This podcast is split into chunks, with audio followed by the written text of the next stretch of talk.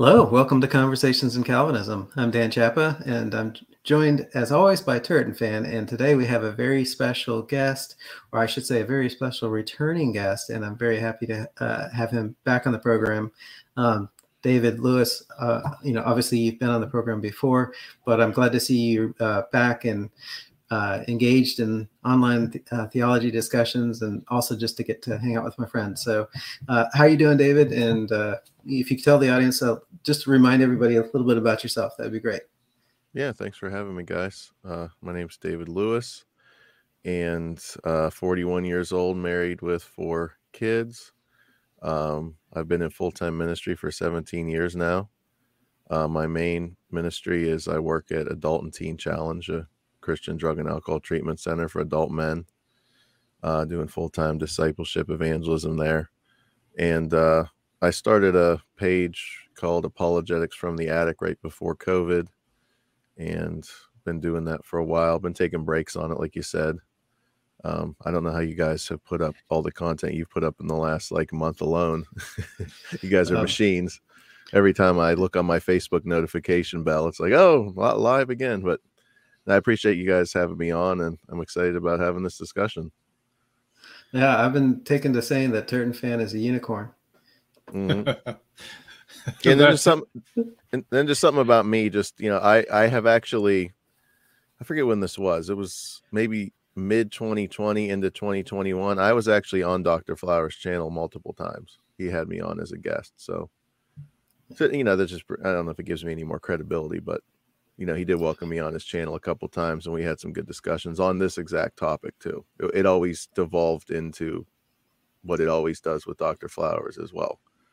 You know, the, the, total inability isn't true, which he is hitting on the heart of the debate a lot of times. Like that, if total inability is true, then his position kind of falls apart. So he has to keep attacking it over and over and over again. So, but we had some good discussions on. I think this will be good to to do. I had a tweet today responding to something that Soteriology 101 had posted. I think also today. I had seen it today, and then I, you know, I took a little screenshot of the tweet and responded to it. Uh, but it's not on the topic of total depravity, and, we did we planned this independently of that. Although that particular tweet has gotten a lot of attention, I think because it's you know a contentious point. So unrelated topic just happens to co-align today. Yeah, yeah, absolutely. Yeah. So today's uh, uh, topic is um, total depravity is not brain damage, and that's a it's a little bit tongue in cheek, but it's actually not too far off from what I, I think is being said. Um, but uh, so I'll, I'll play some a clip, but this is all in the context of so um, on Tim Stratton's program, um, he had um, four guests. Uh, um, Brian, uh, Dr. Brian Abasciano, as well as Andrew, and then Dustin, and then uh, Dr. Leighton Flowers were on the program from the provisionist side, and they went uh, back and forth in, in, that program. And then there's been just a series of exchanges um, since that time, and then um, then fr- frankly, Dr. Flowers. Uh, um, put put out so he, he was buried in snow and so he buried us under about 10 hours with the content. Uh, there's no way there's no other way to say it other than you know he he uh, was very prolific in the last couple of days in putting out uh, materials on his side and it's going to be um, quite a bit to dig through uh, and respond to it all. Um, so but the one point i wanted to bring out is this uh, argument that he uh, and warren mcgrew are making on total depravity um, so this argument is kind of repeated through throughout throughout the frankly the 10 hours worth of content that he's putting out on this topic recently. Um, but uh, it's a repeated point. So um, warren's got a pretty clear articulation of it. So if you guys want i can just play a brief clip and then we can just start talking about uh, about this argument if it uh, if that sounds good to you guys. So far so good. Okay. All right let's see what we got that, Warren?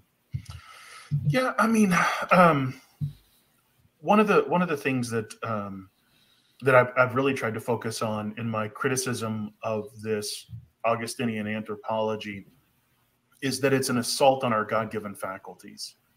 Um, now, Arminianism will then say, well, God kind of restores in a temporary, prevenient sort of way these God-given faculties. Um, but that seems that seems to cast doubt um, and, and, and call our God-given faculties into question, which would then seem to undermine any confidence that we are proceeding in, in, in truth. And so for me, it seems it seems to add more of a stumbling block. It seems to undermine uh, our confidence in, in being able to, to understand what's being presented to us. Um, it, it, undermines our confidence in you know our, our walk with the Lord. Um, and so for me, I, I, see I see that Augustinian anthropology as as um, and I'm trying to be I'm trying to be very careful and kind here. I, I tend towards polemical uh, language, but I see it as an assault on our our God given faculties while claiming to restore them to reliability. Um, and that's that's a real problem for me because I don't see that in the text, and then it, it seems to negate and undermine any sort of confidence we have interacting with that um, because it's an appeal to a work that is not uh, articulated in the text. And so, how do we know what that looks like? How do we know what that manifests itself into our lives from a um, practical standpoint? How, how are we going to interact? How are we going to identify? Um, and uh, and so, it, it seems to be an assault on our God-given faculties while claiming to restore them. And and my point is, is well, there are God-given faculties. We may, we may misuse them, but that's where the truth coming and and says, hey, uh, that's not what you're supposed to do. This is what you're supposed to do. Or here's some truth, and we can interact and, and experience that, and we're culpable for that. And um, it, it I don't know. It, it, it seems to negate that reliability. I, I talked. Okay, yeah. So I just wanted to play that uh, that that clip. So um, let's uh, let's start here. I guess. Um, well, I'll, I'll, I'll start with you guys. So um, what I'm hearing from Warren is uh, basically that you know we have God-given mental faculties, mental capabilities, and that if total depravity is true, then we are our God-given mental ca- capabilities are diminished or destroyed because we can't understand things. And if we can't understand some things then we can't understand anything. And um, it, then it becomes an epistemic problem across the board because now we can't even trust our own mental faculties. Um, so i guess what do you guys make of that argument? Is that pr- presenting total depravity in a way you would accept? And you know how, how do you how would you respond to warren on this point I, you first, David. I guess, unless you want me to go first. No, I can go first. I mean, the so, you know, uh, I know it's not in vogue to to invoke Pelagianism, but he invoked Augustinianism in the clip. He calls it what did he call it? An Augustinian anthropology, right? So just remember, in the debate between Pelagius and Augustine, uh, one of the people don't realize this about Pelagius. He felt like he was defending the honor of God in his view. Because his view was that God is dishonored if he commands you to do something that you're unable to do. Right? So that's not honoring to God. So if God's command giving you a command, you ought to do this, right? Well, you ought to be able to do it. Why would God command you to do something that he knows you can't do? He's given you the faculties, as Warren says, if God's telling you to do something, right, he must, the assumption is you have the faculties to do it. And of course, Augustine came along and said, no, he, there's a fundamental misunderstanding here. The whole point of grace is that God is inviting you to cry out to him in prayer so that he can give you the gift to do what he commands, right? The thing that Pelagius hated most about Augustine historically, when Augustine said, command what you will and give what you command right? I, I, I would i would wonder what warren would do. He would i think he would go apoplectic if we asked him what do you think about that saying of augustine? But that's really what is going on here. So it sounds good. It sounds reasonable. Well well, no, th- this makes you have God given faculties. We are disparaging how God made us with this Augustinian anthropology. But I think my response would be, well, you're disparaging the grace of God. And so for me, and who's somebody who does day in and day out ministry with people who are addicted to drugs and alcohol, and I'm trying to get them to come to Christ, right? Like, I just wonder how this stuff works out practically. So Warren wouldn't actually pray with someone to ask God to help their fallenness come to repent and believe. I highly doubt it. But like that's to me where where his theology goes. Like, are and same thing with with Dr. Flowers. Like, are we actually in their system do they actually and i'm sure they do this is where spurgeon's whole you've heard many arminian sermons but you've never heard an arminian prayer his famous quote you can talk about how well we don't believe any of this but i'm sure they pray that god would come upon people's faculties to help them believe the gospel right so and warren he mentioned it's polemical so i think it's polemical. So that's all i have to say about it at this point. I just think that understanding that context of it that this is about the ought equals can fallacy i've heard it called before. In other words if god says you ought to do something that means you can do it. And of course if we're protestants with luther god says we ought to keep his law but we actually can't right we can't keep his law why because god set it up that way so we will cry out to him and receive his righteousness and turn from our own righteousness. That's why God commands us to do the impossible. And I just think Reformed theology and classical Arminianism as well recognizes that you extend that category into repentance and faith too. God says we ought to repent and believe, but we can't by nature. So that's why we cry out to Him to help us repent and believe. But I think these guys just don't even want to go. No, no, no, no. You have to be able to repent and believe like by nature because they feel like that dishonors God and like you said it makes us broken people or something like that. Yeah, what are, what are your thoughts here, Turn Turn fan?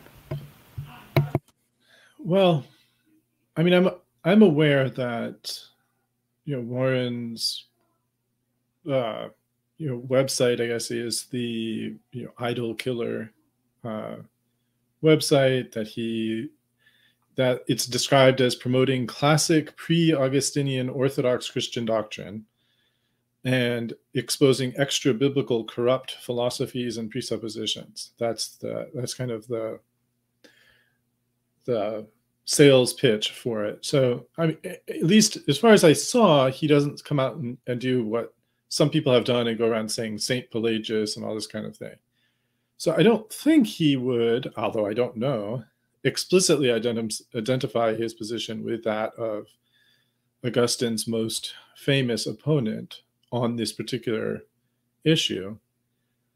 Uh, you know, but you know, his own self-identification is what it is. I mean, I mean, if I'm not that concerned so much about his what what he likes to call himself, I would say I don't know whether he's completely grasped the point of original sin. I, I, would offer him, let's say, the Westminster Larger Catechism, the WLC, not William Lane Craig, but the Westminster Larger Catechism.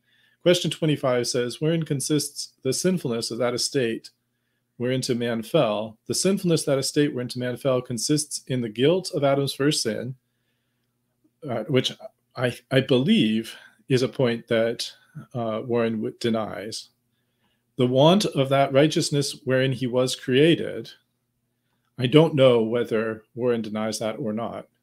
And the corruption of his nature, that's the part that Warren seems to be focused on attacking here, whereby he is, and this is referring to the corruption of his nature, whereby he is utterly indisposed, disabled, and made opposite unto all that is spiritually good and wholly inclined to all evil, and that continually, which is commonly called original sin, and from which do proceed all actual transgressions. So the this is a this is not talking about a problem with the faculties of uh, like some faculty that's been removed from man, but about the the bent of those faculties. So it's not that man doesn't have the ability to go after what man wants to go after. It's just that he is, aside from God's grace,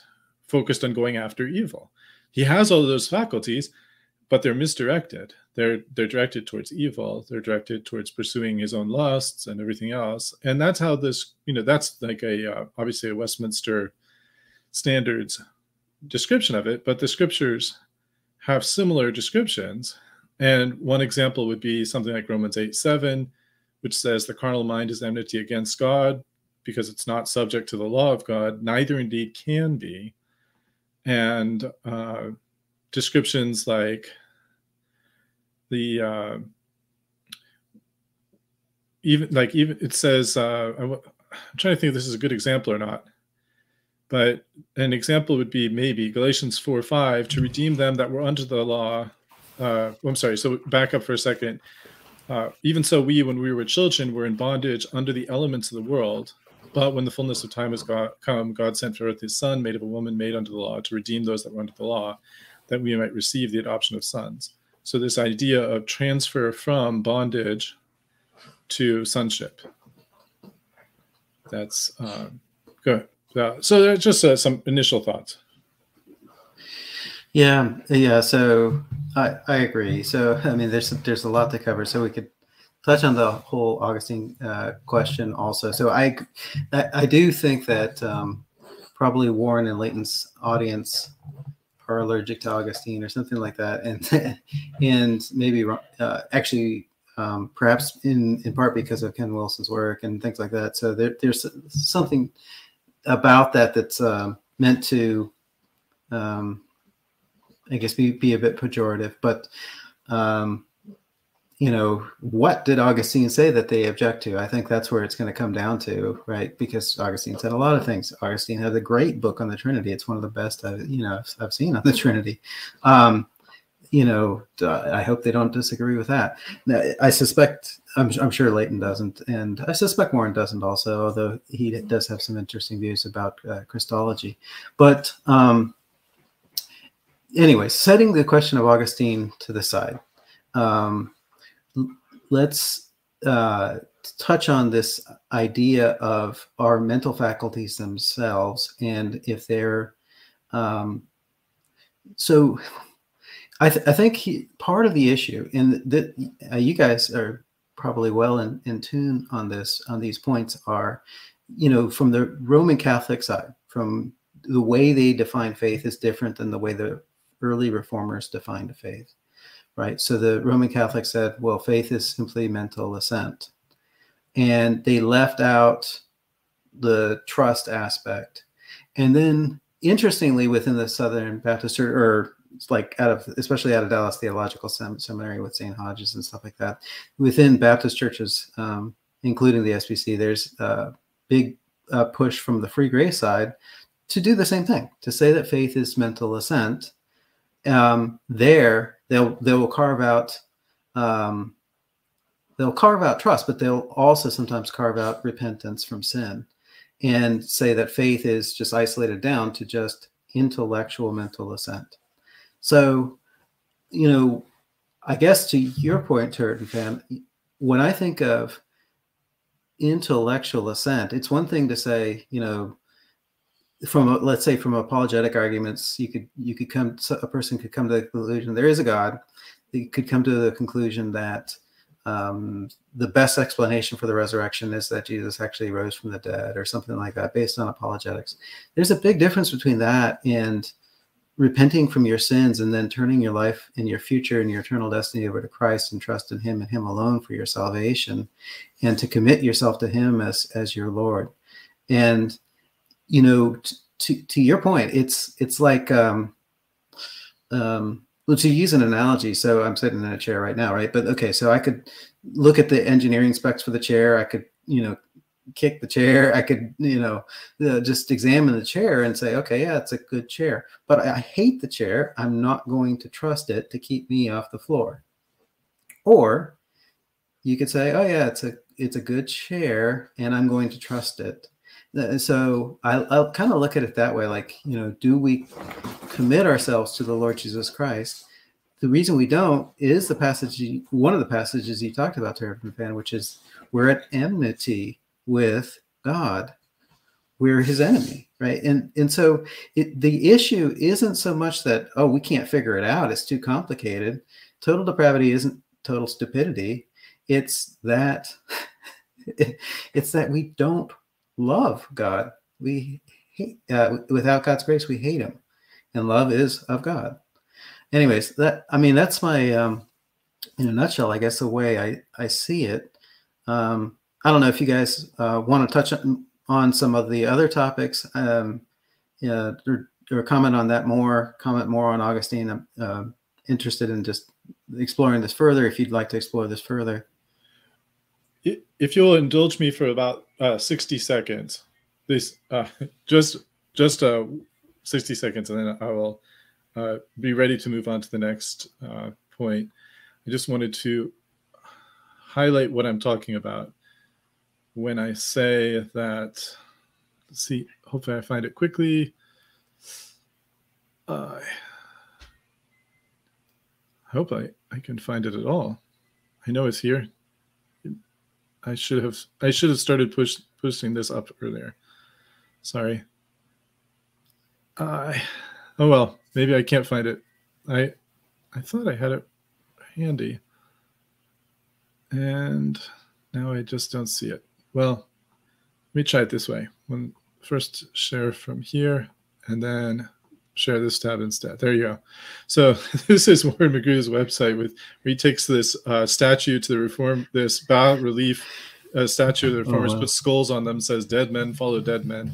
Describes uh, uh, says Augie's first step with mommy, Mama Mani and Papa Plato, and puts this like a his head on a baby and puts a skull on Calvin, stuff like that. So that's kind of the you know the level of uh, when he says that he can get polemic, that's the, that's what he's talking about. Is you know fairly extreme, and uh, he's he clearly doesn't want to have any association with Reformed churches. And I would assume that most Reformed churches would not accept him. I'm not sure whether they would accept him as a member, but I, I'm sure they wouldn't ordain him or anything like that. So uh, you know, he's he very much does not want to be part of that. Well, um, you know, I I, I think um, they obviously they're going to say, "Oh, well, doesn't church history doesn't matter? Let's go to the scripture or something like that." Um, so, I mean, I, I guess let okay. So the, the let's talk let's talk about Augustine a little bit. So, I like I said, Augustine did a lot of stuff. He wrote a lot, not just on Pelagianism. He wrote a ton of stuff. So, what is it about Augustine that they don't like?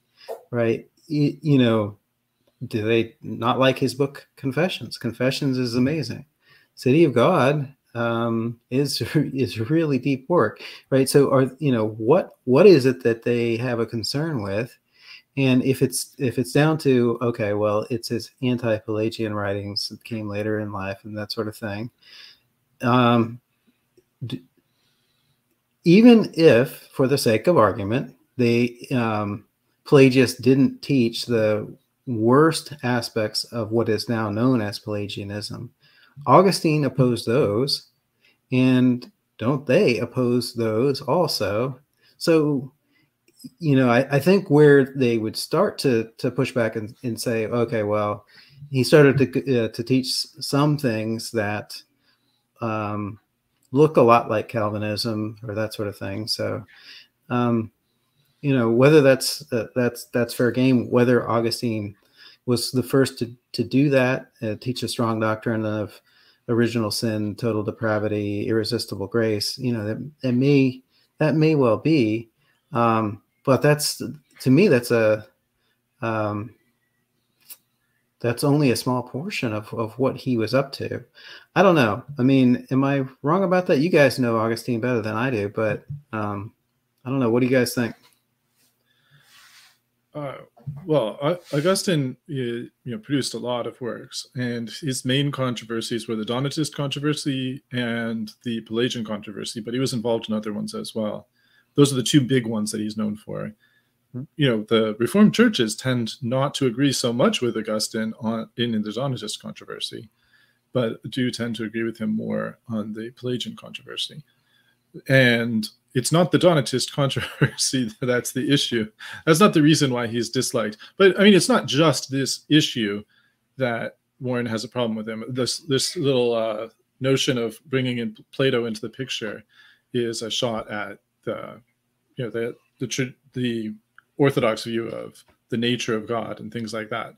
So he, he Warren has a number of other you know another number of reasons he doesn't like Augustine but Augustine's works in the West are some of the most well preserved and extensive writings, partly because he was so well respected after his death, and uh, and maybe for other reasons as well. But he was a good writer. He was, you know, he wasn't perfect. He wasn't, um, you know, omniscient or infallible or anything like that. But you know, he he thought through a lot of things and he wrote extensively. And we still have a lot of his works, and we also have a lot of works by people who uh, followed after, you know, in one way or another after him. So that's uh, you know he casts a long shadow in in church history, especially in the west in the uh, in the West. So. Yeah. So what I would say about it is, uh, the way God in His providence in church history functioned is that orthodoxy was defined in light of heresy right? So until a heretic came along, the church didn't have a reason to provide a response in the form of a creed, right? Or someone like an Augustine. So, you know, I'm I'm on Warren's website too, Turton, and he has a very helpful tab, doctrine, and he has his own confession of faith on there. So just to just to point this out, right? So his first statement we affirm our belief in one living God who exists eternally revealed in three persons God the Father, the Son, God the Holy Spirit. These three are one in essence, but distinct in person and function. Now, many of those terms were actually invented by church fathers clarifying against Arius. Like God is three persons, right? That's not a biblical terminology. That's terminology in the Latin that is used to respond to these heretics. Well, so uh, is he going to? So, in other words, he recognizes in that statement of faith that there's helpful language that has been provided to us by the church fathers to define the Trinity, right? But then when it comes to Augustine, oh, we're, we're, we no, he's a Manichaean Gnostic who is Platonic. Like, there's a lot of Platonic ideas in that statement in his doctrine tab right there right? The the fathers drew from Platonism to define the Trinity against Arius, like the famous homoousia, that he's of one being with the Father. That's a Platonic idea, a word that's a non-biblical word to define. So I just want to point that out. So when it comes to Augustine, it's like you can't pick or choose. That's why historic like Socinianism they just go they'll go all in and say the doctrine of the trinity is platonic too we deny that right like warren just doesn't push it all the way through his system so i just want to point that out first secondly everyone needs to understand warren's an open theist and this is what always fascinates me about dr flowers bringing warren onto his program over and over again. Like he's an open theist and Leighton's a southern baptist. And actually in the in the chat over there, somebody did ask about what do you guys think about the doctrine of original sin in um, the Southern Baptist Convention, the what's it called, the Baptist Faith and Message, right? Because what that says, and Warren Warren would reject it. I'll read it real yeah, quick. So, Go ahead. Yes, yeah. So just so I'm I'm personally a Southern Baptist, and I agree with the Baptist faith and message. Yeah, because what it says is this: through the temptation of Satan, man transgressed the command of God and fell from his original innocence, whereby his posterity inherit. Here's where Warren would not like it. it they inherit a nature and an environment inclined towards sin. He would reject the thing that they inherit in nature. Guarantee you, he'd be like, "No, I don't like that language. We did not inherit a nature." And here's how I know this. Let's read his doctrine he says, um, where is it? It's about the fourth or fifth. It's maybe fifth or sixth paragraph of that. Yeah, The one that says we we affirm affirm we affirm that sin is not hereditary or genetic; it is relational, a matter of the heart, and born from our disobedience. Um, no, that's not what he says. He says we're born innocent somewhere. Where is that? That's under the we affirm that Adam, the first man. It's about halfway through that paragraph. where- Yeah, willfully disobeyed God and sin bring death in the world. Due to shame and their sin, Adam and Eve withdrew from God and attempted to hide themselves. Sin still produces the same desire to further withdraw from God, and all their sin will die. Okay, here it is. Um, they are created like their parents in his image. They are born innocent, wholly dependent on him in the fallen world, and actively seeks to kill and corrupt them. So, in other words, that I mean, then that's classic Pelagianism and the idea of that the only impact of original sin was on the environment, not on the person. And that's that is classic Pelagian thought. There's no sense in which and which Leighton does not affirm, as far as I know. Leighton is fairly orthodox on his understanding of original sin, uh, as far as I know. That's why it's interesting that he brings. I mean, anti-Calvinists cause strange bedfellows. It really does. So, because when it comes to like your view of God's omniscience, right? You can array an open theist with a simple foreknowledge, with a Molinist, with you know, and they all are anti-Calvinist. And it's like that's always puzzled me about these guys. Like they they they pull themselves together, but they they themselves don't have a consistent view on things like God's omniscience, which you know you don't have to. I mean, that's a debated topic, but um, but yeah, the Augustine thing. Like I was on Leighton's program once, and I started quizzing him on church history, and at one point he just kind of shut the conversation down. And he actually said, "I was I was shocked, although I wasn't surprised." He said, "I don't care what a church father says. I go by the Bible." And it was just like, okay, you know, like, Yeah. and it's like it's there's a there's a latent biblicism in this movement of these guys where they literally they they're biblicists they're sola scriptura we, we don't need to look at what people said before you know we just look at the scriptures and that's it Yeah, right. and it's and it, it you know and it doesn't it doesn't move the conversation forward it really doesn't Right. Yeah. Theology should be done in the context of the church. And even if, um, you know, other authorities aren't infallible authorities, only scripture is infallible, it doesn't mean that not, there's not authorities. It's just they're not infallible. It's like a, like a doctor. My doctor isn't infallible, but if he tells me, you know, hey, you have cancer, here's some treatments, I'm not going to like start figuring out how to treat cancer on my own and, you know, diagnose cancer on my own. like I'm going to trust him. I'm going to go with what he says. It's just he's not infallible, and I know that, but it doesn't mean that he's not an authority. But, but, but you know, I'm sympathetic to the point. So, I mean, with that said, if you get um, so Fed, you you brought up the passage uh, uh, Romans eight. Are you guys okay? You want to look at that a little bit here? Um, might be, uh, yeah. I mean, I'd be happy to dig that, dig into that a bit. Uh, where are we? Oh, another. Huh. Ah, this one. Sorry. They're both they're both on the same page. Sorry. okay. Yeah. No, we're we're good. So okay. Let me see. Let me see if I can make this big enough. Can we see it? Can you guys see that? Yeah. Okay. Um, you guys okay with uh, just just stepping through this? Mm-hmm. So okay. So starting with Romans eight five. For they that are after the flesh do mind the things of the flesh, but they that are after the spirit, the things of the spirit. So, for to be carnally minded is death, but to be spiritually minded is life and peace. Because the carnal mind is at enmity with God, for it is not subject to the law of God, neither indeed can it be. So the first the first point, okay, so you've got um the why is it that um, they that are the flesh do mind the things of the flesh? It's because the carnal mind is at enmity with God. And let me see. So I think the word for because is pretty specific. Um, doit, doiti.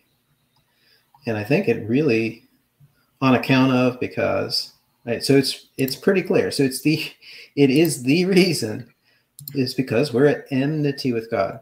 So now I, I wanted to ask you guys if you agree with this or not, but you know, I take that enmity to go. The first reference to that enmity is all the way back in the garden, right? That the um, there is enmity between the seed of the woman, which is the Messiah, Jesus Christ, and the seed of the serpent.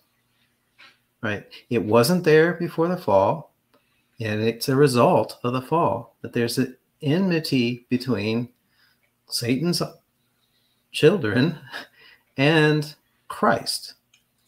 And that is a result of the fall. It's a natural condition. And it's why we mind the things of the flesh. Then it goes on. There's another four. Four. Okay, so why is it that we're at enmity with God? Why is the carnal mind at enmity with God? It's subject to the law of God, and it can't be subject to the law of God. Neither indeed can it be. So that they which are the flesh cannot please God. And so the way I would say this is that, like, okay, so to, you know, in fairness to Leighton, he, what he's going to basically say is, oh, well, just because we can't, you know, perfectly obey the, God, the law all the time without regeneration, that and we can't work our way to heaven, doesn't mean we can't uh, confess that fact and ask Jesus to save us right? And he basically draws a hard distinction between the law and the gospel, which I agree with a hard distinction between the law and the gospel. But the problem, I think, is that the believing the gospel is believing and believing the gospel is good. Peter calls it gold to believe. Um, in First Corinthians 13, it's one of the three carnal virtues faith, hope, and love. It's faith is the right thing to do. It is good in that sense, but it's not because of any goodness of faith that God justifies believers. But the way I'd say it is this it's like, okay, so a nuclear bomb goes off, and there's what, you know, there's, you know, 613 casualties, which is each and every law of Moses. they all died, but there's one survivor you know, we can believe. Well, wait, wait a minute. Like, how did you know? I, I, I just don't understand. But um, if we can, if we can just naturally believe, if the carnal mind can believe the gospel, that's pleasing to God. so I, I don't know. I don't see any way around this. I mean, what do you? I mean, uh, what do you? What do you guys think?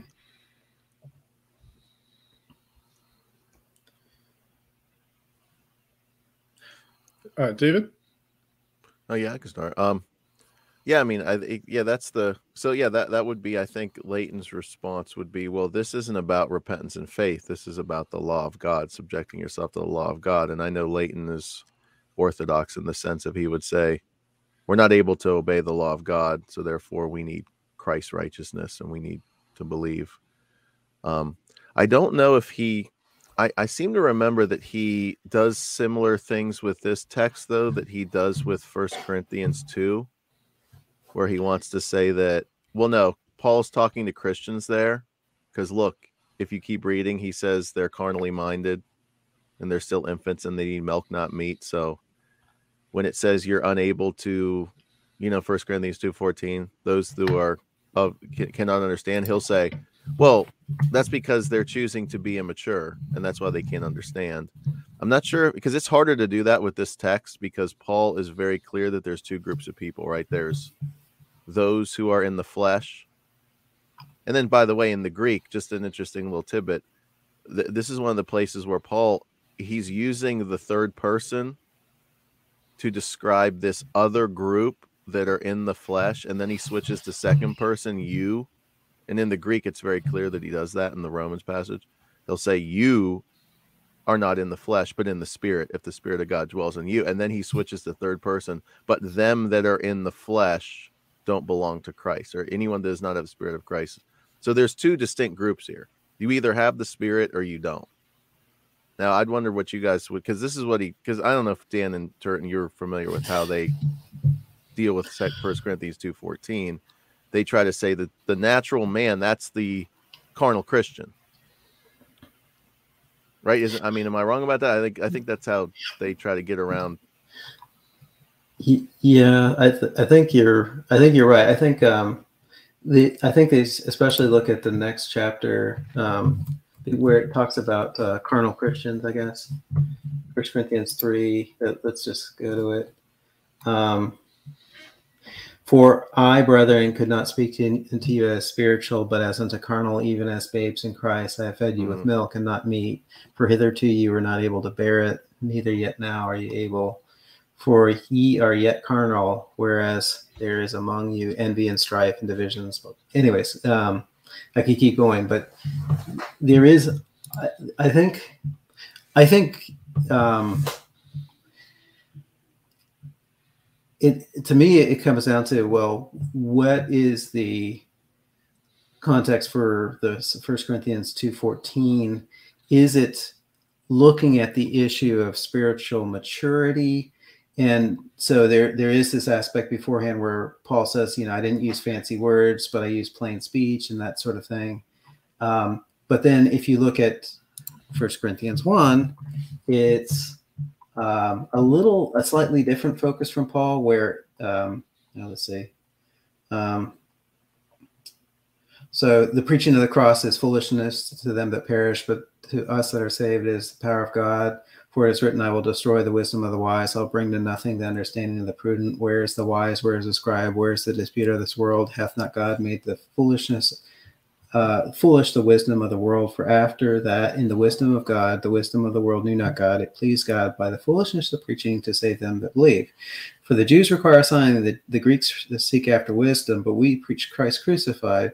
Unto the Jews a stumbling block, and unto the Greeks foolishness. But unto them that are called, both Jews and Greeks, Christ the power of God and the wisdom of God. Um, because the foolishness of God is wiser than them and, and the weakness of God is stronger than men. So I can keep going. But so to me, it's it's whether this context is more the inbound side of First Corinthians 1, where the issue is so salvation, not just maturity, but salvation. It's about believing the gospel, where the um, Jews are seeking a sign and the Greeks are seeking wisdom. And then it's a it's a stumbling block to the Jews. Eh, the gospel is a stumbling block to the Jews and foolishness to the the Greeks. So that's hundred percent about salvation and conversion and everything like that. So if if First Corinthians two fourteen is understood in that sense, then it's devastating to Leighton's position. If it's taking in the sense of, well, it's about the style of preaching. Do you use fancy words or not use fancy words? Or more to the point, is it about um, spiritual maturity? Then you can kind of see how it's a less uh, of a direct uh, hit on Leighton's position. And I think it's a tough issue to, to 100% nail to the ground. I don't know. Um, what what do you what do you guys uh, what do you guys think? Well, I, I agree with that. I think that chapter three, he's switching to then addressing the specific issues that he's going to address with the Corinthians, right? I think before chapter three, you know, starting at one, going into two, there, he's comparing and contrasting the wisdom of the world and the wisdom that comes from God. And, um, and I don't want to shift to topics, but just because we're on this, you know, uh, the other thing that's devastating about Leighton's position about these passages is where he says that the means of preaching the gospel is sufficient in and of itself to bring about faith, right? And this passage does not say that. The preaching of the cross, it in and of itself does not produce faith. It's actually rejected, right? The, the, the preaching of the cross comes forth and it's foolishness. Where he kind of right. says, because that's one of the biggest things with him, like, no, the means are sufficient. Like the gospel is the power of God. The means are sufficient. He says it like a million times in order to reject prevenient grace, which I'm a Calvinist, you know, and I'm like, okay, well, I don't necessarily agree with prevenient grace, but I appreciate prevenient grace from the classical Arminian position because it's preserving the biblical truth that there needs to be some internal work of the spirit that accompanies the preaching of the gospel as the means, right? Which Leighton rejects, which which the, he rejects it just such a level. This is why I go back to this, like real practical, right?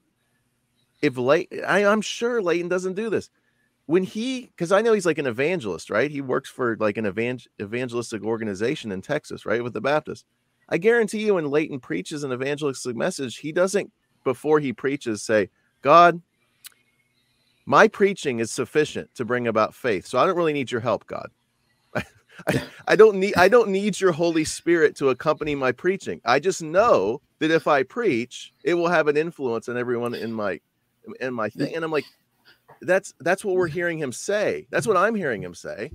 And I guarantee you, if I prayed with him before he preached, he would appreciate me saying, Dear God, please empower Leighton's preaching with your spirit and affect the minds and hearts of the hearers as he preaches. And it seems like he doesn't even want to allow that to be something that because that concedes too much to the Calvinists. Because it, it, it, well no we're admitting total inability at that point because we're asking god to help people believe right? And even dan used a classical arminian would be like well of course god has to help people believe. It's, you know, it's called prevenient grace. And Leighton goes no no no no prevenient grace. No we don't even like that so i mean I, i'm i'm kind of rambling but i'm i'm honored to see that someone uh, from the soteriology 101 account is watching and commenting the first comment was faith comes by hearing and hearing by the word of Christ, uh, which is either quotation or paraphrase of scripture. And then it says, How they believe on one whom they have not heard implies that hearing is what they need to hear. Uh, and then he has a third comment says, and hear to believe. The the challenge of that is while there's the difference between something being necessary and something being sufficient. So that the the flaw in that particular reasoning just by saying, well, that verse says you have to be able to hear the preaching in order to believe. That's that indicates that God's word is necessary. It doesn't say that it's sufficient. And that's why it's interesting when when it comes to this point when arguing with Calvinists about things like the Father drawing us to him.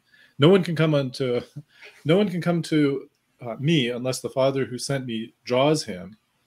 That's that's what the text of scripture says. And it's pointed out sometimes well well that maybe that's all a necessary but not sufficient cause. That's one of the non-calvinist pushbacks to the calvinist use of that text. But when it comes to trying to suggest that people have a natural ability to believe the gospel apart from being given the gift of faith now that's the same the, the, somehow there's a disconnect to not be able to see that issue.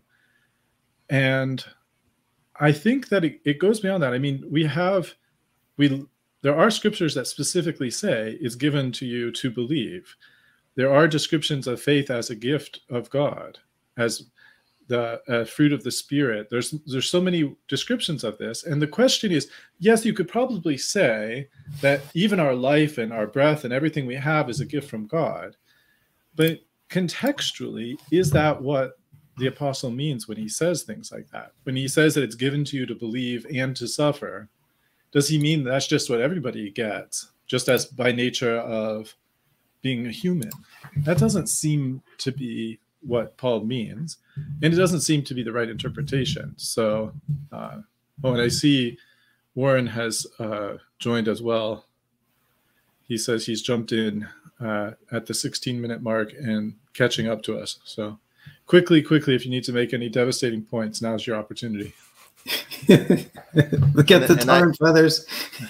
and as far as I know, uh, there's no one else except Dr. Flowers who uh, controls the Soteriology 101 account. So I'm, I'm pretty sure that's him in the flesh as well.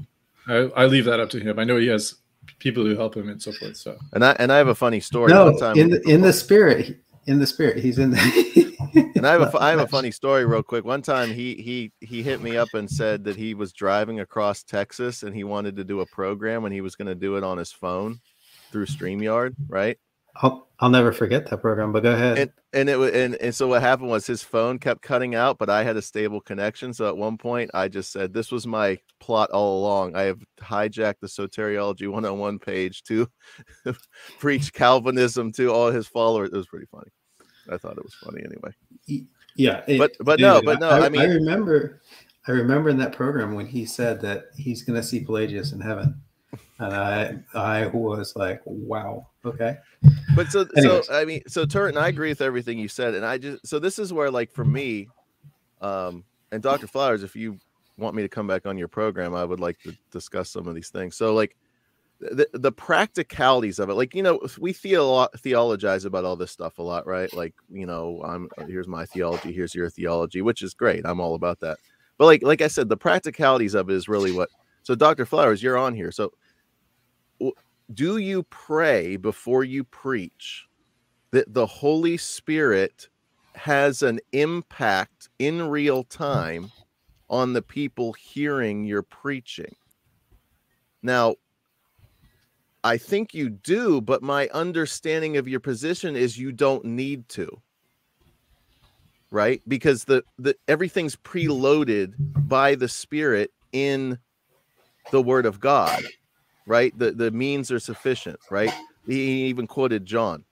Um, these are written so that you might believe, implying that all someone needs to do is read the Gospel of John, and there will be some like not an internal. He likes to call it a mystical work to try to muddy the waters. I don't believe in this mystical work. Yeah, I don't. I don't like to be called a mystic. I'm not going to say I'm a mystic, but like is there any sense in which and this is dan this is why it's weird i'm a calvinist and i'm totally on your side on this issue.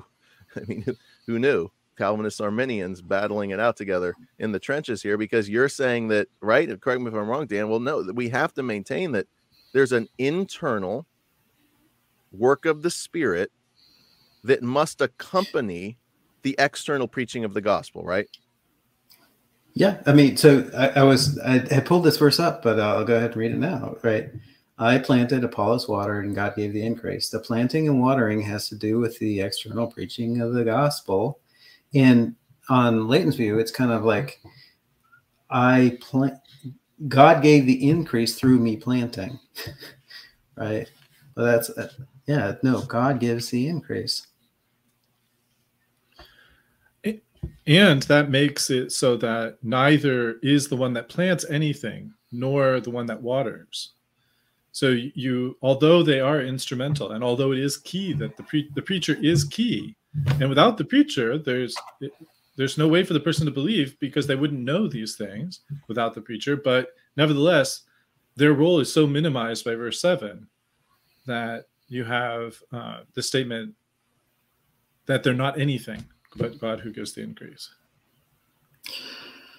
Yeah. So, uh, okay. Um, so, uh, Leighton asked the question, or Dr. Flowers asked the question, don't you think so? This is referring to Pelagius. Don't you think so, Dan, given what we know about what Pelagius actually believed? Um, no. Well, in his in the commentary on Romans, which I understand there's some textual issues with the commentary on Romans, he he literally says God is gracious in that no God God's grace is he gives graciously to those that earn salvation, and on, he commented on the passage of um, so it's not of him that wills and of him that runs, but God that gives the increase.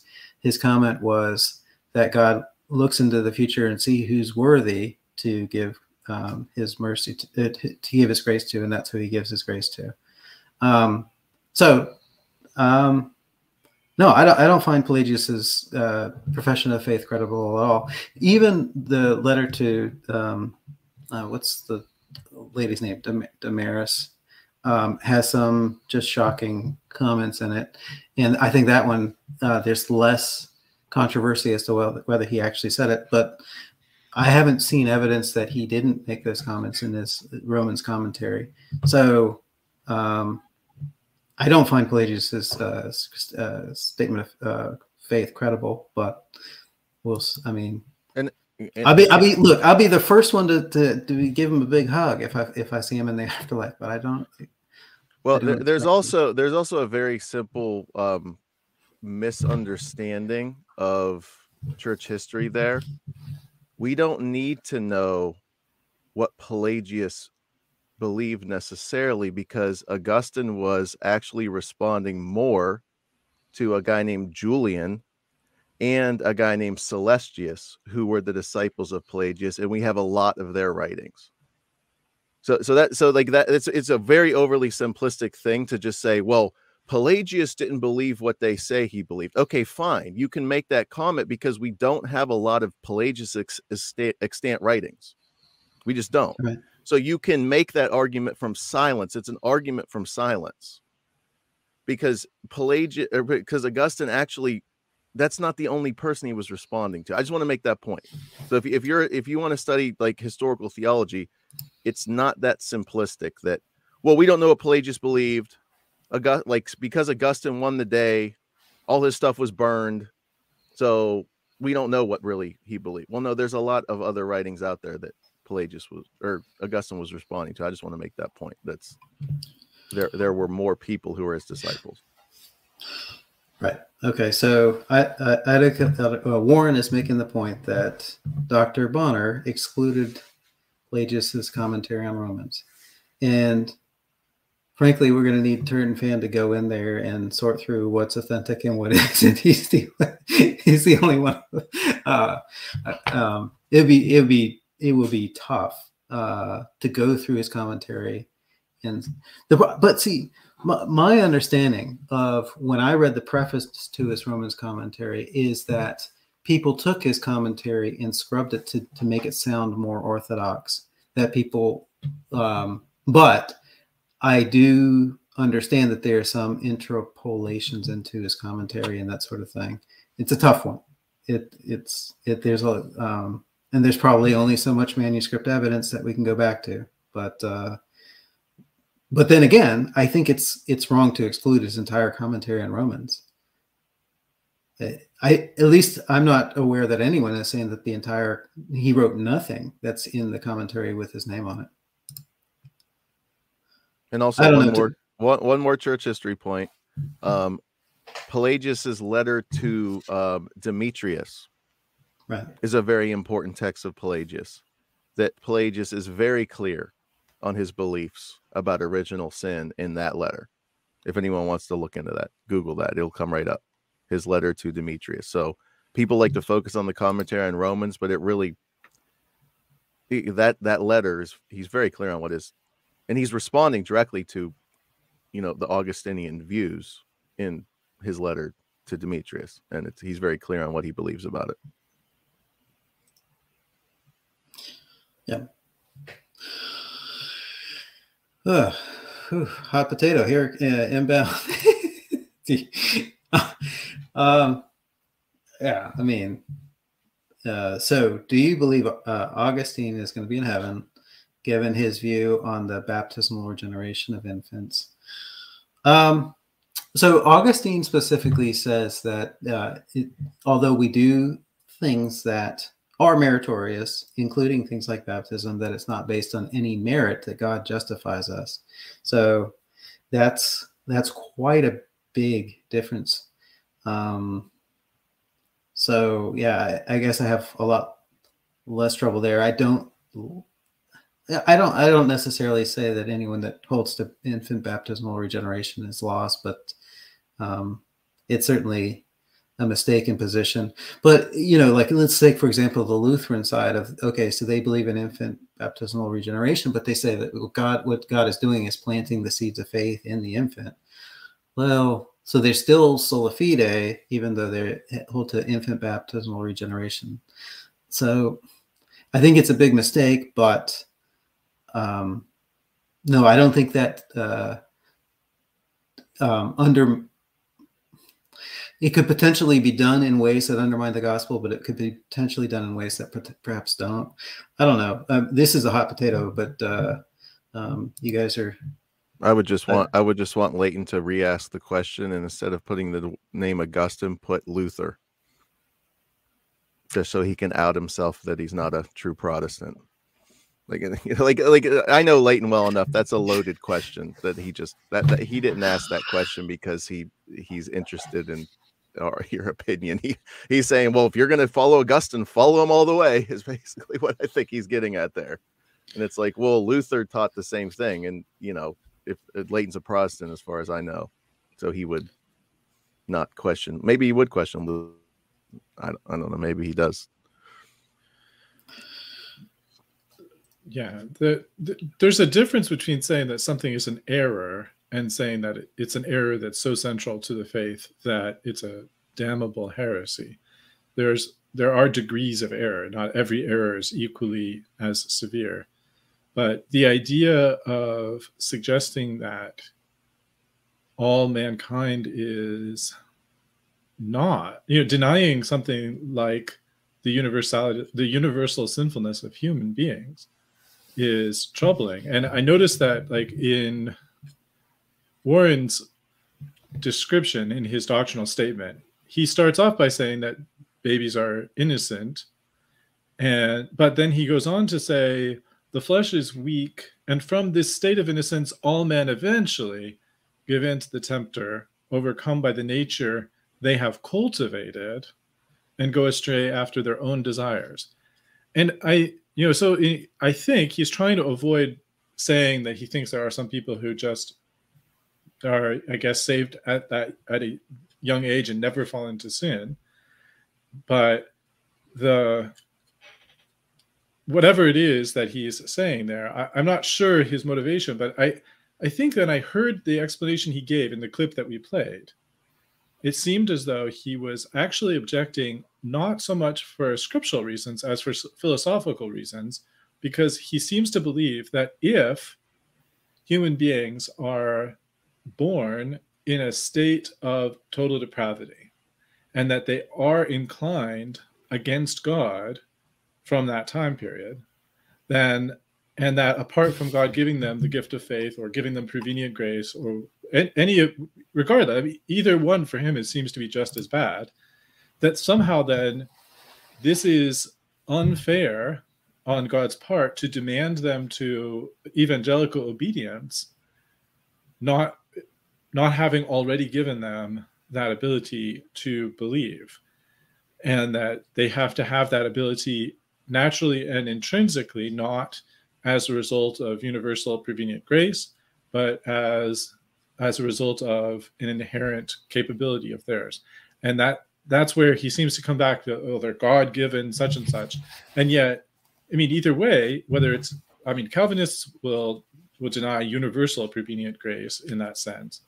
But the idea that the Arminian concepts of prevenient grace, whether it's universal or not, the, that idea is it's it's puzzling why he feels the need to fight that particular battle.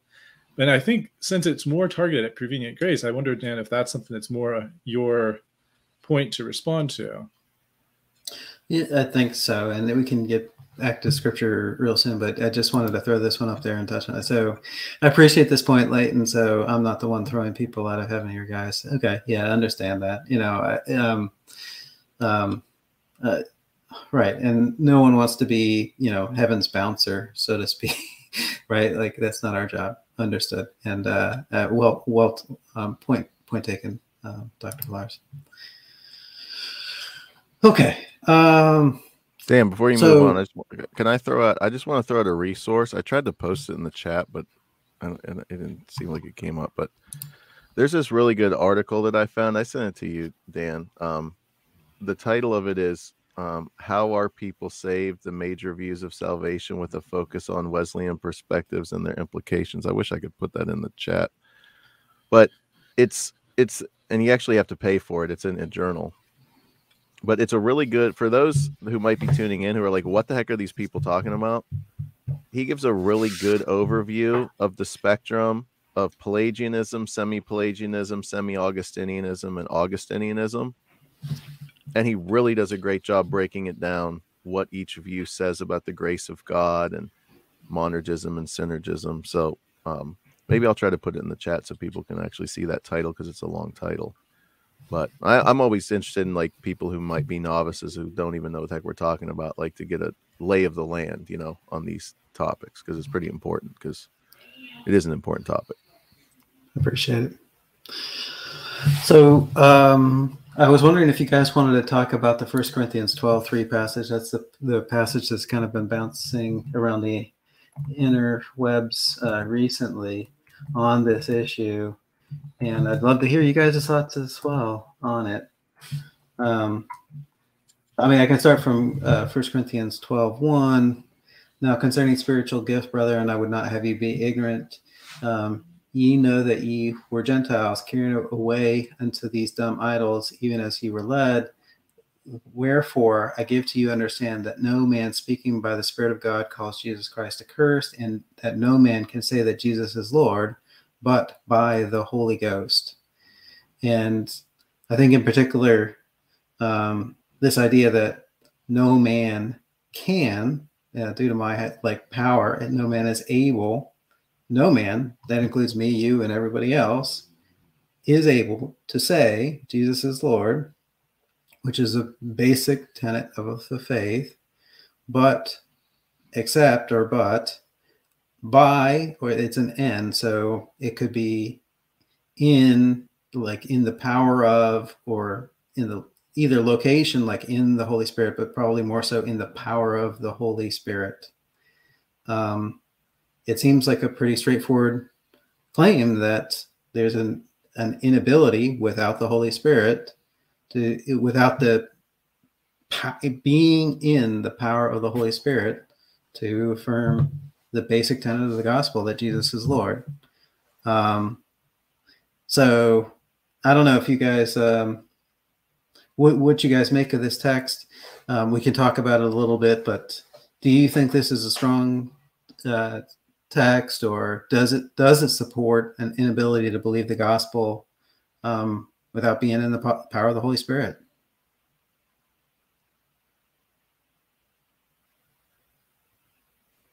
So I, you know, first of all, I will concede that this is not the strongest text to go to okay. because of the context it's in.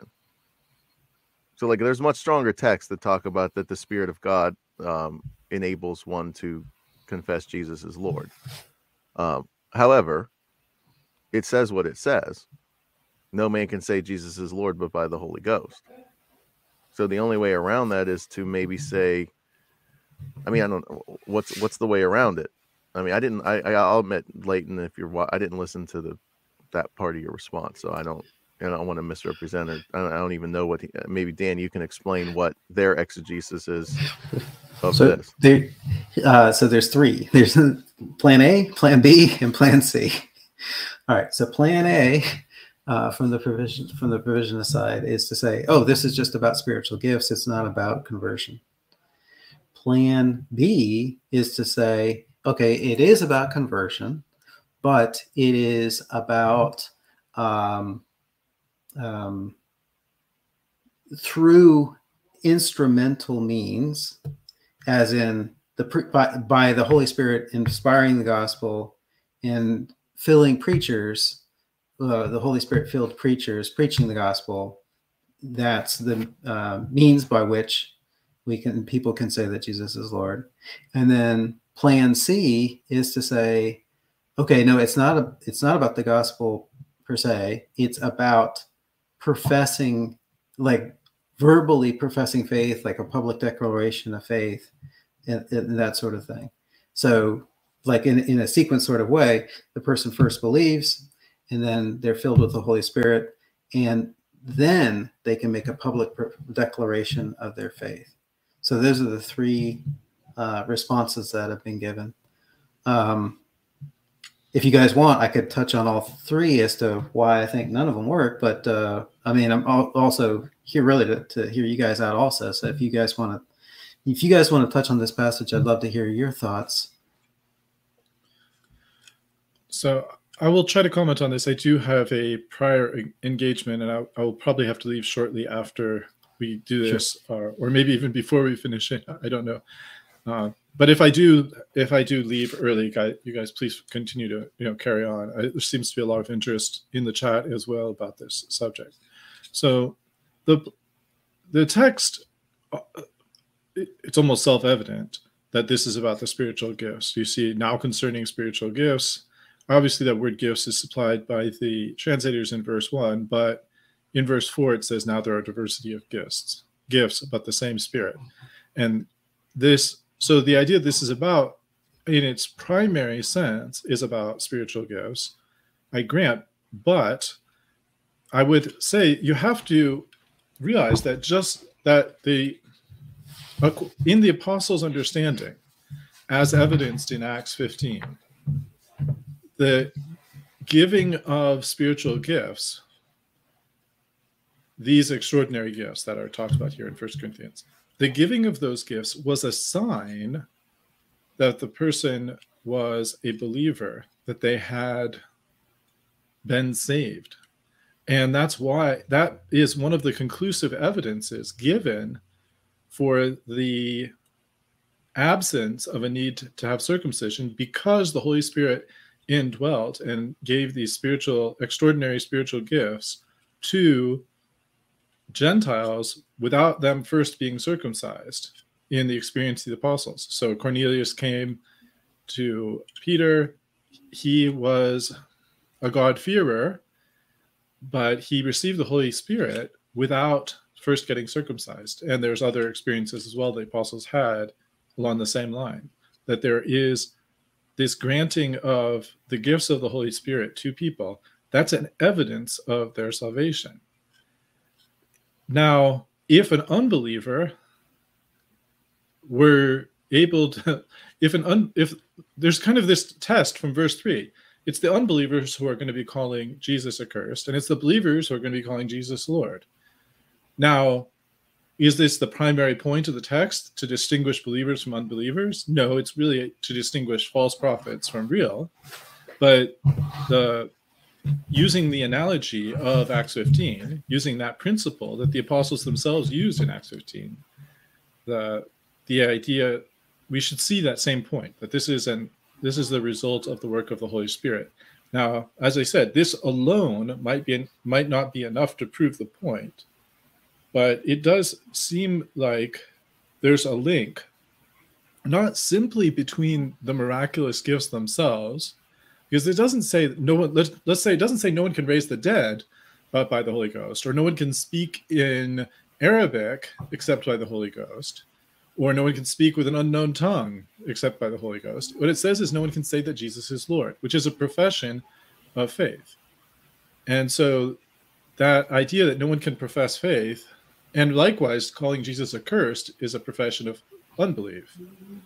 So there's if the person has the spirit of god they're not going to do that if they don't have the spirit if they but if they have the spirit of god that's going to be the basis upon which they say that jesus is the lord so that the idea that it's just because it's spiritual gifts is it, therefore it's irrelevant i can't agree with that yeah, I agree. So, I mean, to me, it's that every believer has this common baseline of having the Spirit, and so in that sense, we're all um, equally and united and the same. But then the Spirit gives individual gifts. So if this believer gets this, if this one gets this, but we all have that same common foundation. So the you know verse the the verse three is kind of like this preamble to getting into the spiritual gifts and divvying them up. But it, it has to start with this foundation and this common baseline that we all have is all believers have the spirit um, so I, yeah, I agree, I agree. I don't, I don't see how, yeah. So I, I think, but I think Leighton would, would perhaps agree, even though he suggested that, uh, he, I think he'd perhaps agree at this point regarding his second explanation of the, well, it's through means, it's through the preach, it's basically by the Holy Spirit inspiring the Bible and inspiring or filling preachers to preach the Bible or to preach the gospel. Um, so I, I think I have at least two problems with that.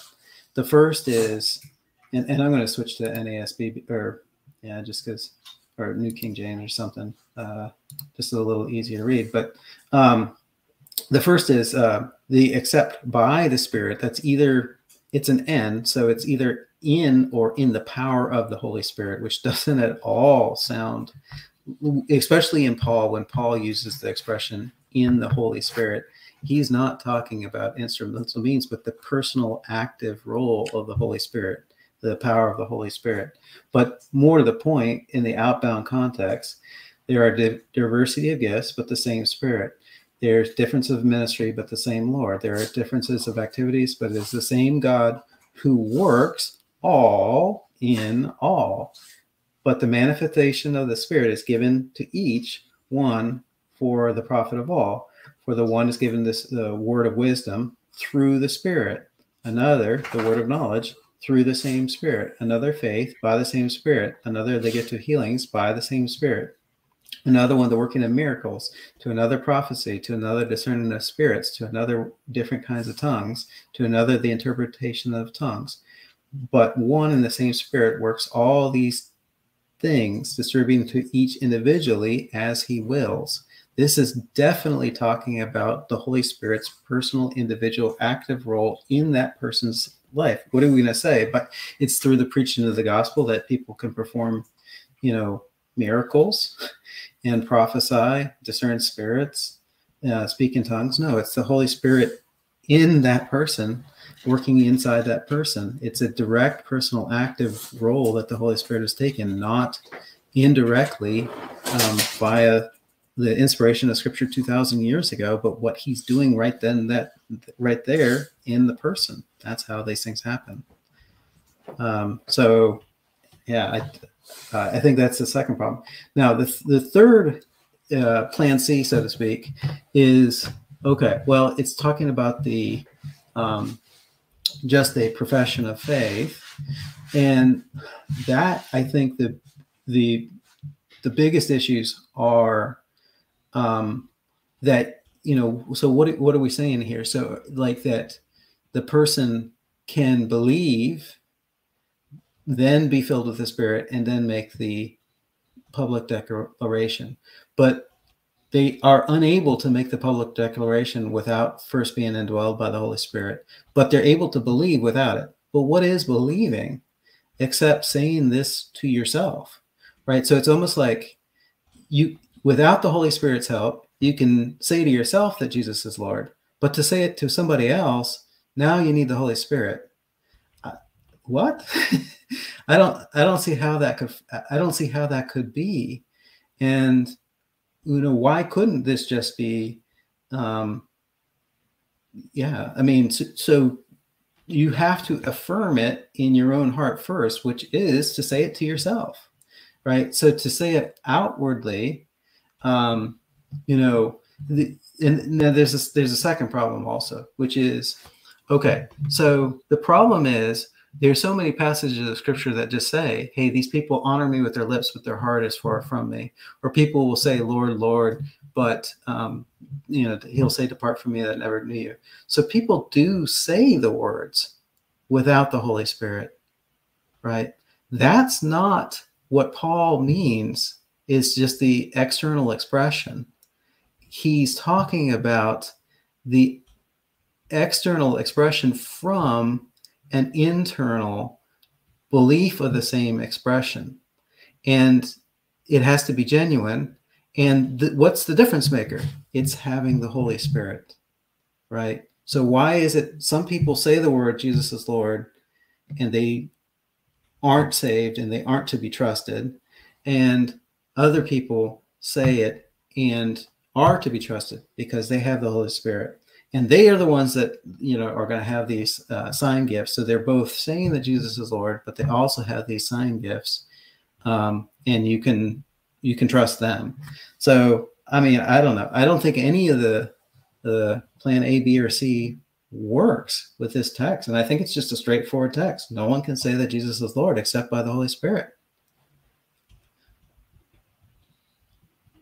um,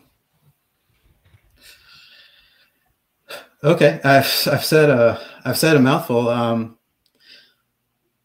so um, you guys uh you guys want to either add more or or look at a different text or maybe uh, wrap it up. I mean, I'm well. I I'm, well I well I would like here. well I would like to, if I don't know if I can. I think I don't think I can put comments up, but no. But if you like, if I, you tell us, we could put them up. Yeah. Yeah, the one where it's Leighton. Um, someone who refuses to believe the gospel can't confess Jesus as Lord, how does that prove people are born unable to believe the gospel?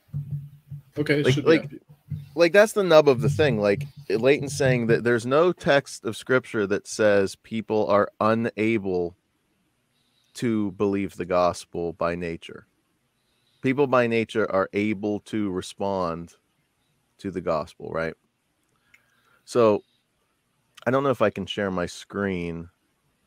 I think, Dan, but- I think yeah, I think. I can't. Let me see. Once you do, just let us know, and I think Dan or myself or both can uh, can sh- activate it. I think you have to kind of like put it into the channel. There it is. You ready for us to share it? Yep. Because I think uh, this is what this is that article I was talking about, and I think this article really moves the conversation forward. Right now, Leighton, if you're watching, you're not going to like this. It, look at the it- there's the boogeyman. Dun, dun, dun, semi play. He calls it the boogeyman, but I'm not trying to boogeyman you, Leighton. But I think that this because this is from a classical Wesleyan Arminian perspective. This guy writes right, and just this sentence right here. It's this isn't going to take a long time. So let, let me just read this part because I know Leighton would agree with everything in this paragraph. Because of humanity's marred nature, everyone sins and stands in need of divine forgiveness and redemption. People cannot save themselves. No amount of good works or acts of repentance can atone for sin. If human beings are going to experience redemption, they must find it in the saving work of Christ's life, death, resurrection, and exaltation. To realize personally Christ's salvation, minimally, there must be a recognition of sin, true repentance, and an exercise of faith in Jesus Christ, all of which is within humanity's capability. People have the power within themselves to repent, seek God, and believe in Christ at any time they choose. When they do this, God responds by forgiving and redeeming them through Christ. This is a human divine synergism. Now, just for context, this author is an Arminian, but he's going to reject this view for what he calls semi-Augustinianism. So, and it's it's it's it's it's it's helpful this article because he like shifts the categories just enough where you start thinking a little bit differently than how this debate's usually framed. Anyway, the work of humanity is to repent and believe, then the work of God is to forgive and redeem. Human initiative as priority, not because humanity has the most important work in salvation, which I know Leighton affirms. He, he would say, We're not saying that faith is the work you do that's pleasing to God that saves you. He's very clear about that. God then responds by bestowing forgiveness and regeneration on them. Okay, here's the key, here's the key sentence. Perhaps the defining mark of semi-Pelagianism is the belief that all human beings, though impaired by original sin, have the power to move toward God and repent and believe the gospel at any moment they decide. Okay. So, prevenient grace, right? In the means of preaching the gospel. The issue is is it that anybody on planet Earth can just decide to repent and believe right now? I know Leighton wouldn't agree with that, right? He would say that the gospel has to be preached to them like Romans 10. How can they hear? How can they believe if no one preaches them, right? So then the next question is this okay, so you're not a inclusivist, right? Or somebody who says, well, anybody, as long as they seek the God they understand, God will save them. I know Leighton rejects that. Okay, so we've made some hmm. progress. Now they have to hear the gospel. Now the next question is this is he is he actually claiming that if you have a crowd of 250 people gathered into some evangelistic meeting, right? And the evangelist gets up there and preached, that every single of those 250 people are being influenced in the exact same way by that preaching? Now, to me, his position, he would have to say yes. Like, right? The means are sufficient, he'll say but I don't I don't know how you can consistently hold to that. So you mean to tell me all 250 people were in this in their thinking, in their desires of their heart, their emotions were all moved in the exact same manner by the Holy Spirit with no differentiation in that event of preaching? Like that's where I just this whole thing breaks down to me. Like no. We know that the Holy Spirit is moving in different ways in different people. Right? Some people there was a tiny seed planted that they'll forget about and they'll remember it six months from now, right? There's someone else who was moved in that moment to actually repent of their sins and believe the gospel. But the common factor is there is some influence of the Holy Spirit in that mechanism. I don't know if I'm making sense, but like to me, this really gets to the nub of this thing between provisionism and Arminianism. It's like Arminianism, at least, like holds together the idea that no, the Holy Spirit freely works how he wants through the preaching of the gospel in different ways with different people at different times. it seems to me that Leighton, because he doesn't want to concede to the Calvinists, by removing prevenient grace, actually makes it so it doesn't. And I'm like I said, I'm sure he doesn't preach like this. I guarantee you, he prays, "Dear God, please let your Holy Spirit come and make my preaching effective." But it seems like his position, he should pray like this Dear God, I don't need your help because the means are sufficient. The Holy Spirit has already imbued my preaching with power. I don't need you to help me. It's already done. You know, like I don't know. If, I don't know if I'm making any sense, but that's like that's where I when that's what frustrates me about this whole conversation is that's where it really comes down to. Is that's what I think Leighton's position ends up leading you to. Yeah, I mean, talk about traditional Baptist. So the word we were always told was woo, right? Like, p- please, when the altar call was happening, altar calls are far less popular today than they were back in the day when I was growing up or whatever. But we were always told, hey, if you're already a believer, be praying right now for the Holy Spirit to move, for the Holy Spirit to woo people. I mean, yeah, that that's exactly what we every every Sunday night, every Sunday morning, every Wednesday night. like it's just beat into my head. Um, yeah, I don't know. So, so Leighton, Um, Leighton, Leighton commented again. Leighton, I, I, I will go back and listen to your podcast on prayer, but you're in the chat. Do you pray before you preach that the Holy Spirit has impact on people that accompanies your preaching or not? Like it's a very simple question. Like, do you do that or not? Do you, do you pray, Holy Spirit, please come and assist me as I preach the gospel and let it have an impact on my minds and hearts that hear my message. Like, and if you say no to that, like that's a serious problem to me. And I don't think he does. So that's where the inconsistency comes about. And the other thing, too, and Dan, we've discussed this before in Leighton's position, his whole thing about hardening, right? So isn't his theology also teach that there could be people under his hearing that have hardened themselves? And literally they can't become unhardened unless they choose to you know that his whole like judicial hardening thing once they once you're once you've hardened yourself you're basically unable to believe at that point.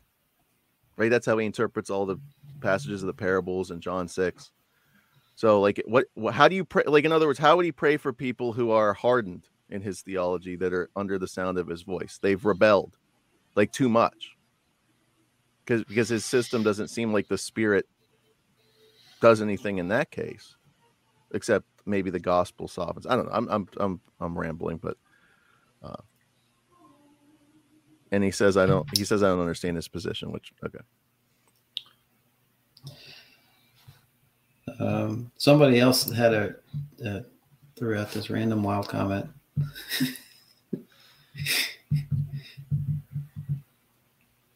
that Turretin Fan, do you want to um, comment on your comment? I have to agree with whoever that might be. No, obviously, it's me. Uh, so no, I, I'm, the reason for quoting it is there's you know this this is one of those passages, and you notice that it says that whose heart the Lord opened. Some people will say that notice that it says she's already worshiping God, so she's associated presumably with the uh, Jews of that uh, town, but there's a key, the there's a reason why Luke mentions that Lydia's heart was opened, and it's so that she attended to the things which were spoken, and unfortunately, the limit of the text cut off the rest, but it's the things that are spoken by Paul. In other words, to the gospel message that he's preaching there in Philippi, and I think it's Philippi. Pretty sure, could be wrong, but uh, I think the point is why mention this idea? It's not that Lydia had heart damage or brain damage that she, per se. It it's really that the the Holy Spirit has an instrumental work that goes beyond inspiring Scripture. It goes beyond uh, that. Not that inspiring Scripture is some small thing, but it does. There's an opening of the heart that's there, so that she takes heed to the things that are spoken by Paul. It's not just that Paul spoke the things, but also the Spirit acting with it, with that. And that's an important aspect of soteriology, the understanding that the Holy Spirit works with the preaching of the gospel. not it can work preparatory to it. So you have you know people who are prepared for the gospel before the gospel is preached to them. You can have the Holy Spirit doing it in the case of the one that you quoted earlier, Dan, where you said Paul plant uh, Paul planted, Apollos watered, but God gave the increase. So in that case, it's almost like the timing is is reversed. There's first Paul and Apollos preaching, but then subsequently the Holy Spirit makes something come of that in the person. And here it's sort of like in the same time. So here the Lord opens her hearts so that she pays attention to what Paul says. That's really important. It's one you know, if it, otherwise you end up with the different kinds of seeds. You know, you have the kind of seeds that just kind of fall by the wayside and the the difference there is is what God does. Yeah, absolutely. I think people sometimes look at the um, uh, Lydia and, and say, okay, well, she was already saved or something like that. But I mean, I, um, it's an interesting discussion. But I, I look at the passages about Cornelius and where he's given the message of salvation. Let me see. Um, let me see if I can find it real quickly. Yeah, and that um, and and Dan, while you're finding that, that that is the response I've heard is well, Lydia was a god, is described as a worshiper of God or a God fearer, so she had already taken an action to make her more open to when Paul came, right? So that, that's that's what you'll hear. Or Cornelius is the same. Well, Cornelius was a God fearer and he offered worship to God, and God saw that he did that and responded but it's still something that God needed to do. You know, it's all the more impressive. It's all the more, it shows all the more the necessity if it's something that God wanted to do in the case of Lydia than in the case of somebody who isn't a God-fearer, isn't already a practicing Jew in, those time, but just hadn't yet uh, received the gospel. That, you know, if if that's already as kind of an advanced state, and God still does, Luke is still inspired to, to, mention that God opened her heart, then you know that's uh, that just shows how much worse off is someone there who doesn't believe at all and isn't a God fearer. And so anyway, I, I know Dan, you had I think you were about to say something. I didn't mean to cut you off. Um, no, go ahead. Um, well, actually, no. I think it looks like it's in Acts eleven fourteen who will tell you the words by which you and all your household will be saved. Right. Uh, here, let me, let me share, share my screen. Um, switch back here. Yeah, so this is talking about Cornelius. Peter is going to meet Cornelius, and let's see. And he told us how he had seen an angel standing in his house, and he said to him, Send men to Joppa and call for Simon, whose surname is Peter, who will tell you words by which you and all your household will be saved. Okay, so if you go back and, and the description of Cornelius is is uh, is impressive, uh, right? He's a he, uh, so he's a devout man, one who fears God with his household. He gives alms generously, and he prays to God always, right? And then he gets an angel, a message from an angel saying, "Come to him." And yet, Peter is going to give him the message by which he's going to be saved. Right. Anyways. Um, That's a good point. I, yeah. So, I mean, uh, Lydia's, uh, you know, what's good for the, what's good, if that's the way it works with Cornelius, then it's probably the same way with, with Lydia. But, uh, anyways, it's, I mean, it's, well, anyways, I'll, I'll leave it at that. But see, the, the reason why these texts don't affect the provisionists is because their presupposition is always the synergistic. Well, no, well, he did something first. I mean, he Leighton's in the chat right now, quoting from the Psalm, saying, um, "The man who fears the Lord, him will the Lord instruct in his ways." Right. So, okay, so you know, by your own libertarian free will, you fear the Lord. So Cornelius, by his own free will, did all this. Like liberty, like God didn't draw him like through the Old Testament scriptures, through the synagogue, right through whatever means. It was just Cornelius that like like in other words, you just keep pushing the question back to this presuppositional thing of did Cornelius have the ability to seek God without God first giving him grace, right? Like you're re- we're reading things into the text here. Like that's why these that's why you can tell this is a presuppositional commitment. So any text you throw at the provisionist, they'll just be like, "Well, no, no, no. Look, I'll show you some scriptures where it says if you fear the Lord, he'll reveal himself to you." That's what Cornelius did. But then that's just begging the question, right? Why did Cornelius fear the Lord? Right? Well, uh-huh. why did he do that? So yeah, you can just that's what the just push it a step back. Yeah. Just put, push it a step back, a step back, for you did not receive the spirit of bondage again unto fear. Right? the Holy Spirit is going to convict the world of sin, righteousness, and judgment. Where do you think the fear comes from? Just it just pushes it a step back. And that's why I keep saying this. If I sat in and I don't know if Leighton puts his stuff online. I know he's got a million things against Calvinism, but like if he put online, like just where he's not even talking about Calvinism, he's just up preaching the gospel, I would probably be saying amen to everything he says. Because I know he doesn't get up there and go, listen, everybody, don't worry about crying out to God right now. You have the inherent ability to believe and repent right now.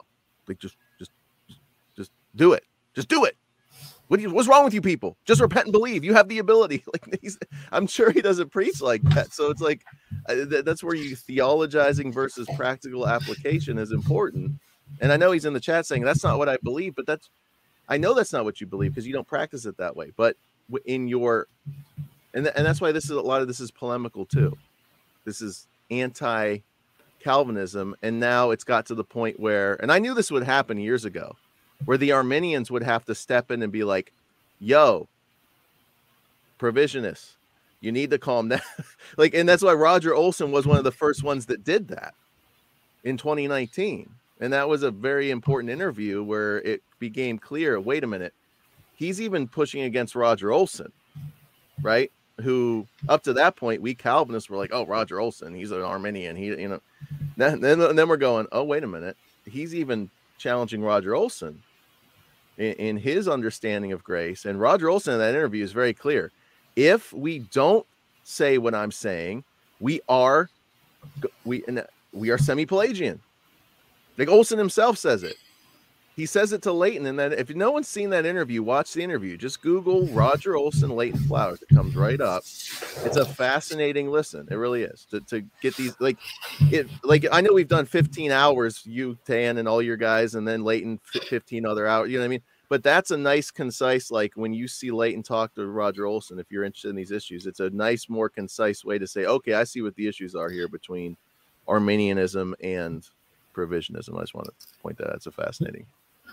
Yeah, so um, we probably need to start wrapping up, but uh, I would say that okay. So of the ten hours of Leighton's hour, Leighton's materials uh, uh, recently on this topic, we've responded to about two minutes worth. So uh, we're we're making good progress.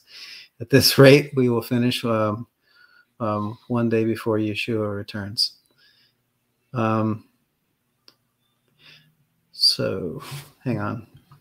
Were there other comments that you wanted to get to from there? I know there have been a wealth of comments. Some of them are are ones I would rather not address right now, but there are there might be some that are worthy of addressing that we haven't come to. I saw that Warren had to drop off earlier, so he's not here and just not participating because he's not here. Uh, anything that you wanted especially to get to? Um, no, I mean, I from my side, I think uh, we probably. Uh, this this Yahoo starts uh, posting more stuff. Anyways, um, I, I, want you to throw one up uh, it, it, where he says, "And David, do you preach by saying, I know some of you are predestined to believe and not others?" So, thank you. That, that's a very good response. No, I don't, because I don't believe the preaching of the gospel requires those issues to be brought up in that moment. You know, like that's why both that tactic on both sides is that's that's my whole point. I know Leighton doesn't say the things that he theologizes against the Calvinists when he preaches the gospel to people, just like the thing I theologize against Arminians and non Calvinists, I don't preach. I mean, that's the point. I'm trying to find unity. You know what I mean? Like, a lot of us have the same basic gospel message. right? But when we get to this topic, we all lose our minds and start accusing one another of all this stuff. It's like I get like I don't know. I mean, I've met like I don't know Warren if Warren's not on here. I don't know if Warren would evangelize with me on the street.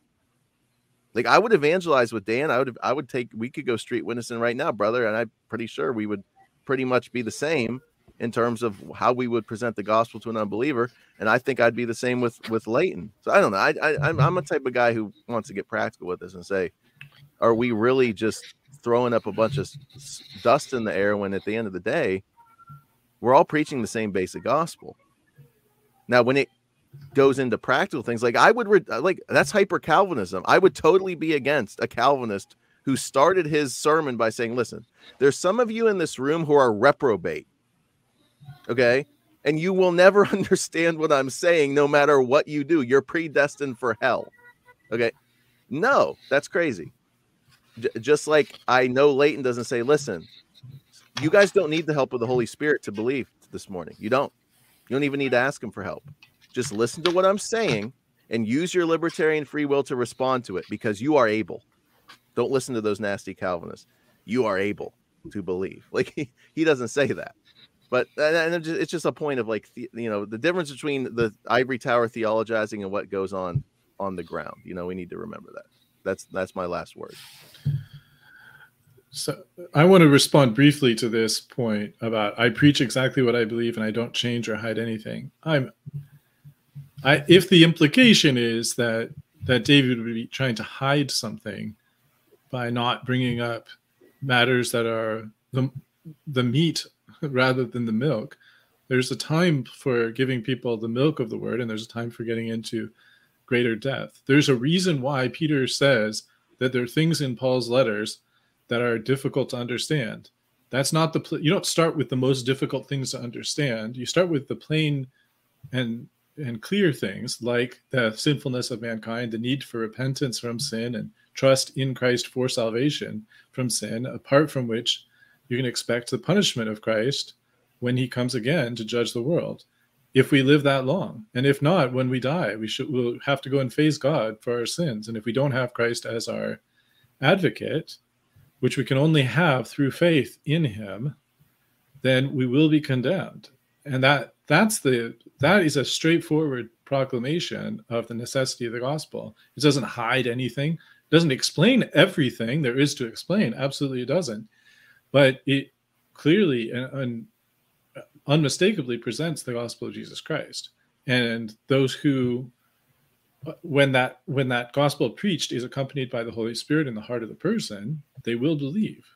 And you have to think if someone is truly convinced that that is the case that if they do not trust in christ for salvation they will eternally perish That what person in the right mind wouldn't trust in christ? It's the only logical thing to do but people hear the gospel preached and they don't turn not because it's not logical, but because they don't believe. And they don't believe not just because they voluntarily choose not to believe, like they have this conscious choice well, shall I believe or shall I not believe? And it's just this kind of ivory tower thing. A lot of times, people hate God, they hate the idea of God. And you'll hear people say things like, well, if God is like he's described in the Bible, I would never believe in him. And it will take a, a miracle of the Holy Spirit uh, the grace of God to change them into that point where they will believe. But that's you know that doesn't mean that we we're hiding something just because we don't explain all of everything that's written in Paul's epistles to them. So I just wanted to address that point. It's not a, from my standpoint, at least, it's not a matter of hiding anything. I, I don't think it is from David's either. And I know that was I know that was my last word, but I'm glad you because a lot of times the way the the non-calvinist you need to be consistent with what you believe and you need to it, you calvinists should just straight up tell people you're either predestined to believe or you're a reprobate and there's nothing you can do about it. And it's like a it's like a cheap tactic to me that that really is not helpful but it's it, you'll see it a lot of times online Calvinists should just say that God ordains baby rape. They just need to come out and say it. That's what they believe anyway. Like, and they try, you know, they're trying to push you to like do this thing, and it, it it's constant. And you know, I I don't think that I would I don't do that. My point is I don't do that to the other side. At least I try not to. I try to engage their ideas and leave open room that okay, they're they're, they're debating theology right now. That this isn't. I'm not going to make them get up and say what they really believe behind the pulpit. But a lot of times you'll see them do that to Calvinists. They will. Like you Calvinists are inconsistent. You're lying. You're hiding things. You really believe in this absolute sovereignty predestination thing, and you don't tell people about it. And I like that response to her, and that's how I would say it too. Like Luther's famous quote in uh, his commentary in Romans that you know Paul Romans 1 through 8, Paul is presenting the gospel, and then it's not till middle of 8 into 9 that he gets into the doctrine of predestination because he says, I think he actually uses the same language you did. The milk needs to come first and then the meat later on.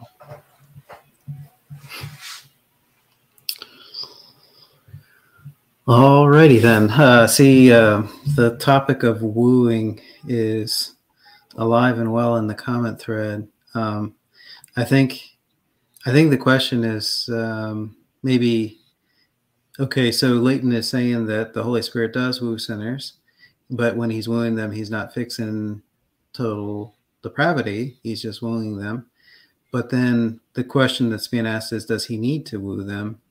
And I'd be very interested in the answer to that. And is the is the wooing kind of through means just by inspiring the God, the Bible two thousand years ago? Is that all the wooing that there is, or if there's more, is that wooing necessary? Um, oh, oh, oh, oh, oh, put, put that one up. Put that one up. Uh, yes, I work to persuade and pray God helps me to do my best and entice sinners to come. This one? So, yeah. So, eh, I'm not trying to parse your words, Leighton. That's not fair. It's just a little comment you made. But so, do you, so you don't pray that God persuades and entices them. You pray that He helps you do that. That's what you pray before you preach. I mean, like uh, that, that's my point. Like he doesn't pray that God does that. He just prays that God helps him do that because God doesn't do that. God doesn't persuade or help. That would be conceding too much to the Calvinist doctrine of total inability. See, we can't do that. So we just have to pray that God gives Leighton the ability to do those things. That's where I would have serious problems with provisionism right there, if that's really what he's saying.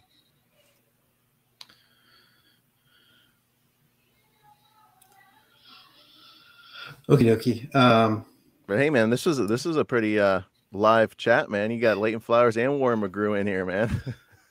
that's, baby seem innocent. Cool. Yes, it's not just baby seem innocent. Um, I think First uh, First Corinthians says to be as innocent as uh, children, and they're innocent certainly within respect to acts, their own acts of sin, whether they're um, guilty corporately in Adam, or at least um, suffer the consequences of Adam's sin, that's a totally different issue. I mean, even look, even if somebody wants to say, "Oh, well, they they they don't," um, original sin doesn't include. Um, let's say, for example, it doesn't it, it doesn't include a, a sentence of damnation, a sentence of condemnation. Corporately, but let's say they, they, they don't want to include that. Well, certainly the, the baby is suffering many consequences, including mortality. Um, they're going to have to work by the spread of their brow. If it's a female, there's going to be uh, pain in childbearing. Um, they the image of God is marred because of the fall. They're going to be at enmity with the Messiah. Um, all those things are the result of original sin.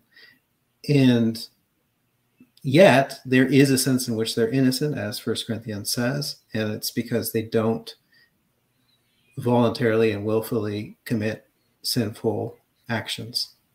So, anywho, um, well, we could we could go. I mean, I, I could go all night. Um, so, uh, but I am glad to have covered at least two minutes of the uh, two hours worth of material that needs to be addressed.